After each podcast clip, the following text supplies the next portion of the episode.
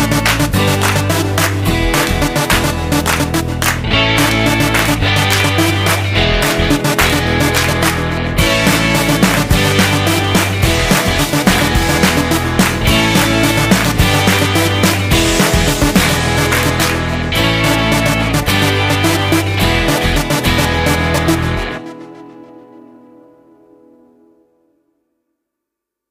Allora, un saluto a tutti gli amici di FC Inter 1908.it. Siamo qui a due giorni da Inter Genoa, è una partita tutt'altro che agevole per, per, i nerazzurri di Antonio Conte. Bisogna confermare la grande vittoria nel derby e parleremo un po', ecco, faremo un po' il punto in casa interista eh, a due giorni appunto dalla sfida di San Siro. Con me eh, i miei fidati compagni Daniele Vitello e Andrea Della Sala. Ciao ragazzi.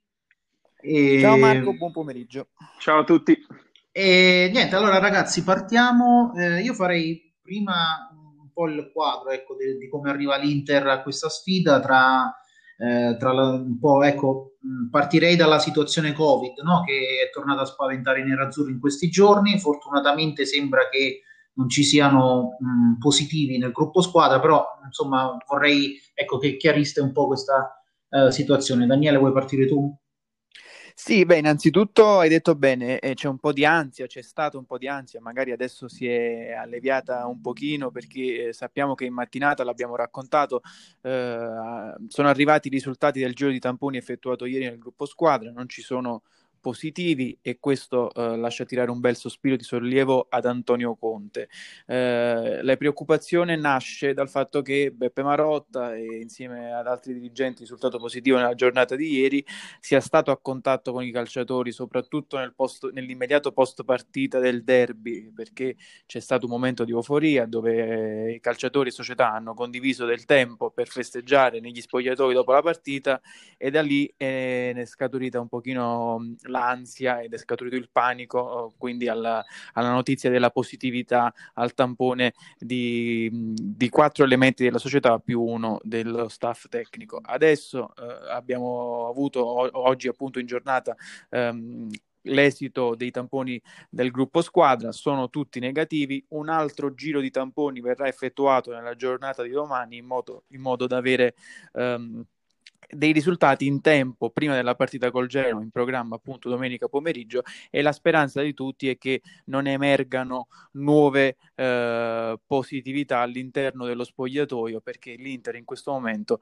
ha un obiettivo ben chiaro ed è quello di allungare ulteriormente se possibile in classifica sul Milan considerando che i rossoneri saranno di scena all'Olimpico contro la Roma. Eh, proprio a proposito di questo, no Andrea? Eh visto l'impegno del Milan, eh, la Juventus, insomma, che, che, rincorre, bisogna assolutamente vincere. Quindi sembra che Conte eh, non, voglia non voglia fare troppo turnover, ecco, pochi calcoli, anche perché adesso gli impegni sono diminuiti. Eh, quindi, mh, parlando un po' di probabili formazioni, secondo te sarà confermata più o meno, tolto Achimi che è squalificato, la, la formazione del derby, no? Ma eh, io credo di sì, che eventuali eh, sostituzioni per far riposare qualcuno verranno fatte un po' a gara in corso, se lo permetterà la, la partita con il Genoa, e un po' magari nella sfida col Parma infrasettimanale, visto che poi dopo eh, l'Inter dovrà affrontare l'Atalanta.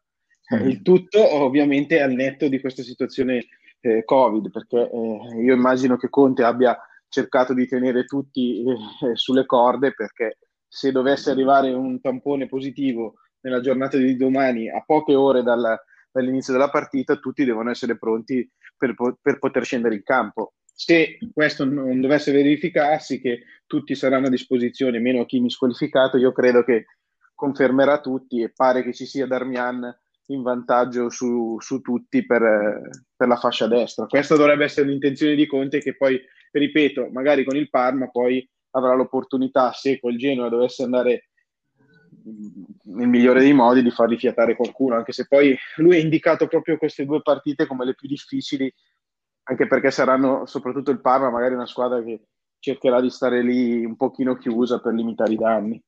Mm. Eh sì, poi sul calendario ci ritorneremo. E, mm, rimango un attimo con, con te, Andrea, perché eh, si parla di, di, poco turnover, l'abbiamo detto, eh, proprio in quest'ottica, però bisogna stare, come hai detto tu, bisogna stare attenti perché eh, le prossime partite sono insidiose e l'Inter ha un problema in più da affrontare che è quello dei diffidati, no? che fortunatamente prima del derby eh, non abbiamo avuto mh, defezioni da questo punto di vista, però eh, insomma anche in ottica Atalanta eh, ci sono giocatori importanti che sono in diffida. Eh sì, è una cosa che andrebbe gestita, ma che Conte, eh, da un certo punto di vista, lo, lo capisco, non, non, vuole gestire, nel senso che lui non vuole cambiare, vuole sfruttare questo momento positivo e vuole, e vuole rimettere quelli che sono in condizioni migliori, quelli che secondo lui sono i titolari in questo momento. Quindi preferisce garantirsi magari i tre punti oggi, i tre punti con il Parma e poi sperare che non succeda la cosa peggiore, cioè di perdere più di un elemento per squalifica per la gara con l'Atalanta, però diciamo che sta ragionando in modo giusto Conte, partita per partita schiera quelli che vede nel momento migliore. Adesso chi gli dà le garanzie maggiori sono quelli che sono scesi in campo uh, nel derby. Già il fatto di aver rinunciato ad Hakimi è una bella perdita. Ora speriamo che avrà ragione lui, che sapranno tutti gestirsi. Il problema maggiore, secondo me, a parte anche Bastoni, ma in mezzo al campo, perché se dovessero mancarti in contemporanea sia Barella che Brozovic cominciano a diventare problemi grossi, perché va bene, Eriksen può adattarsi a fare il regista, però poi ti manca un'altra mezzala, ti mancano entrambe le due mezzale, insomma diventa un po' difficile cambiare completamente tutto il centrocampo, soprattutto se sei costretto a farlo contro una rivale come l'Atalanta.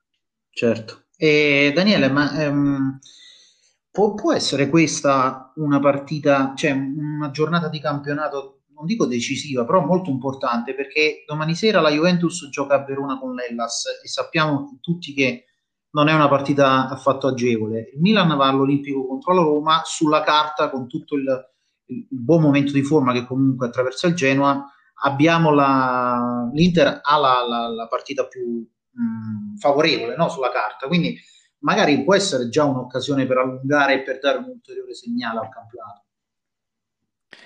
Sì, ci apprestiamo a vivere un turno di campionato che, come sottolineavi anche tu, eh, sembra almeno sulla carta favorevole all'Inter. Non va sottovalutato il Genoa che con Ballardini eh, è ritornato su standard molto molto elevati. Leggevo che nelle ultime dieci giornate sarebbe da, da, da quinto posto, da quarto posto, insomma, ha ripreso a marciare eh, più e molto meglio rispetto a prima, anzi.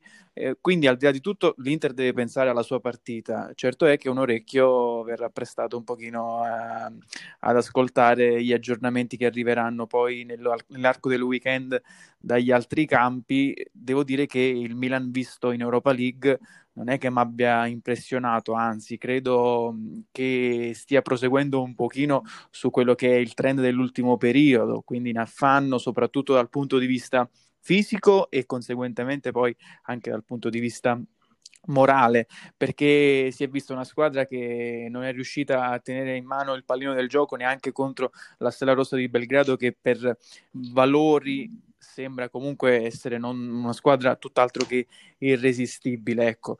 Eh, quindi l'impegno più, più, ostico è sicuramente quello del Milan, perché la Roma, al netto di tutto, vedremo come poi reagirà anche alla notizia del, di giornata del, dell'infortunio di Edin Dzeko, ma sembra comunque essere una squadra in salute, lo ha dimostrato appunto anche nell'impegno di Europa League. Da, da questo punto di vista non ci saranno eh, discrepanze perché entrambe le squadre hanno affrontato, eh, hanno sostenuto questo impegno e l'hanno fatto in casa, quindi eh, dal punto di vista eh, della gestione fisica non dovrebbero esserci differenze tra l'una e l'altra. La Juventus è chiamata ad una prova di, di forza contro una squadra uh, tignosa, ostica, difficile da affrontare, eh, soprattutto in casa. Uh, serve, servirà secondo me una, una, prova importante da parte della squadra bianconera, serviranno gli effettivi migliori, servirà il miglior Cristiano Ronaldo per venirne a capo e non è escluso che possano arrivare delle belle sorprese per l'Inter che come dicevo prima, deve però pensare a battere il Genoa perché ovviamente si, si parte da lì. Mm. E, mm, faccio una domanda a entrambi. Secondo, mm, se voi foste in Conte, eh, chi fareste giocare? Eh, perché sappiamo che Vidal è in recupero, eh, è convocabile per, per la partita di, di domenica. Eh, però c'è un Eriksen che d'altra parte sta giocando nel suo periodo migliore da quando è all'Inter, quindi sembra final- finalmente entrato negli schemi e nel progetto dell'allenatore. Chi fareste giocare voi? Da, confermereste Eriksen oppure eh, magari dareste un'altra chance a Vidal? Allora, io darei un'altra, no, cioè farei giocare Eriksen, andrei avanti mm. con la stessa formazione, quindi davanti ad Andanovic metterei Skriniar, De Vrij, Bastoni, a destra eh, Darmian, i tre in mezzo soliti, Brozovic, Barella e Eriksen, a sinistra Perisic che sta facendo bene, davanti Lukaku e Lautaro. Come detto anche prima, io qualche cambio aspetterei a farlo magari con la gara col Parma, che non è che sia una gara facile, ma sicuramente il Genoa è in un ottimo momento di forma e, ed eventuali esperimenti o cambi li rimanderei un attimino, anche perché anche un, un giocatore come Eriksen che adesso sta trovando fiducia, toglierlo eh, mi sembra un po' andare un po' controcorrente. Quindi io confermerei in blocco, tranne ovviamente Hakimi che è squalificato. Poi, ripeto, giovedì valuterei un attimo le condizioni e magari qualche cambio per giovedì lo farei. Ma sono sostanzialmente d'accordo anche io su questo, anche perché non sappiamo Vidal in questo momento quali garanzie possa offrire dal punto di vista fisico, per cui siccome l'Inter ha trovato, una, ha trovato la sua quadra in questo momento proseguirei su, sulla falsariga di quanto visto nel, negli ultimi impegni e darei al cileno la possibilità di eh, lavorare ancora ad Appiano Gentile ed avere mh, il tempo per potersi ristabilire al, dal punto di vista fisico al 100%, non dimenticando che poi l'Inter eh, dovrà avere a che fare con questo turno infrasettimanale, poi un altro impegno di lunedì contro l'Atalanta, quindi ci saranno partite per eh, sfruttare la profondità della rosa e mh, non mi stupirei se nel ciclo di partite che sta per affrontare l'Inter dovesse trovare spazio anche uno come Mattias Vesino. Dicevamo prima del, della questione mh, eh, diffidati, l'Inter potrebbe ritrovarsi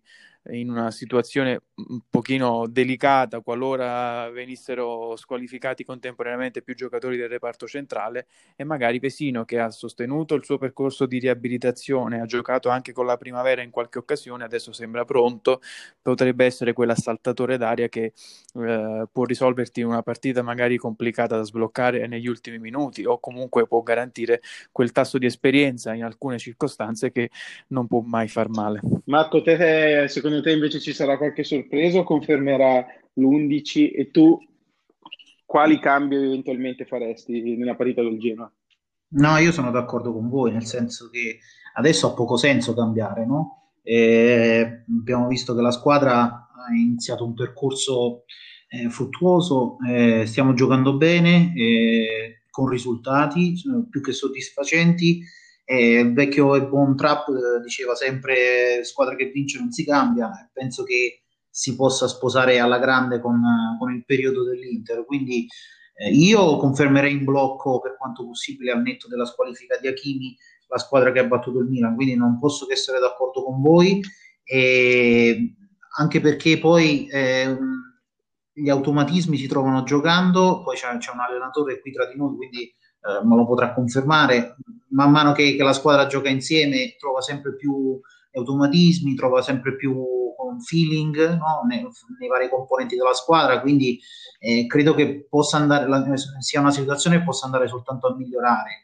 E poi comunque arriva un trittico, come abbiamo detto, di partite molto toste, molto difficili, quindi credo che sia logico, oltre che conveniente, confermare, confermare tutti. Mm, no, anche perché credo che eh, eventualmente un potenziale diffidato che prende un giallo salta la sfida con, con il Parma perché il giudice sportivo si esprimerà subito essendoci il turno infrasettimanale. Certo. Quindi mi sembra anche inutile magari rinunciare a un Barella eh, per, perché poi se no mi salta la sfida col Parma. No, iniziamo, iniziamo a mettere a posto la partita col Genoa che è difficile.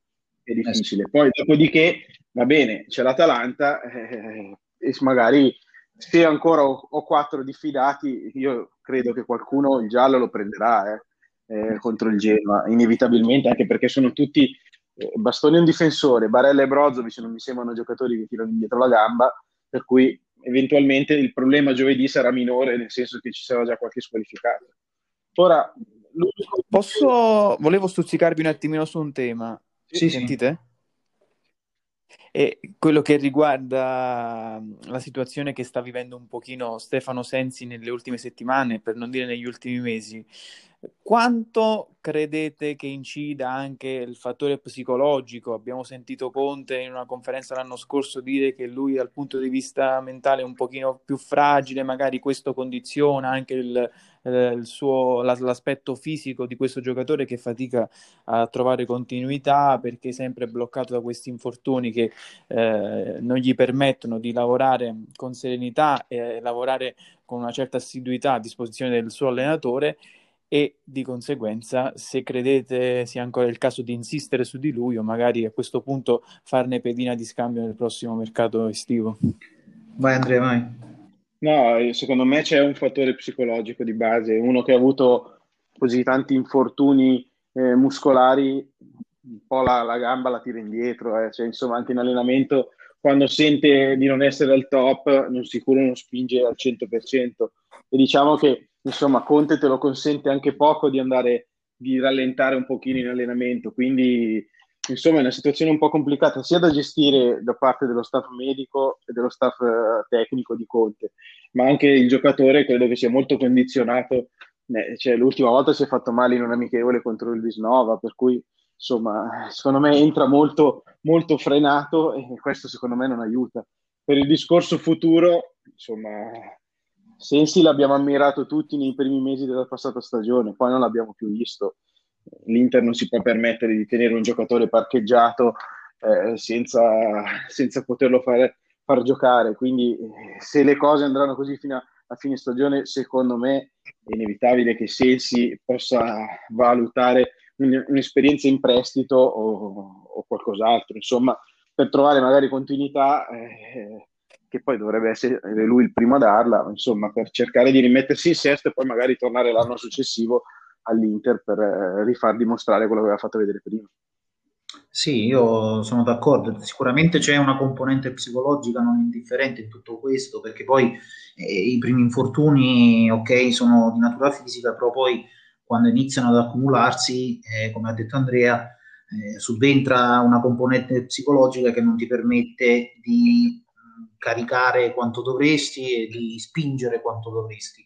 E quindi adesso c'è, c'è un connubio di fattori che fa sì che Sensi non riesca mai a, eh, a dare il 100%. E per quanto riguarda, dipende anche, sai, dipende anche quali sono i veri problemi di Sensi, mi spiego, cioè c'è eh, sicuramente eh, il punto di vista fisico che, che incide, e però eh, sai, eh, quando i problemi sono diversi, eh, non è mai lo stesso problema, e allora poi lì bisogna capire bene da dove derivano tutti questi problemi. Quindi eh, non, è, non, è, facile come situazione, anche perché secondo me eh, magari non sappiamo nemmeno tutto e quindi, boh, non so, non saprei davvero per il futuro.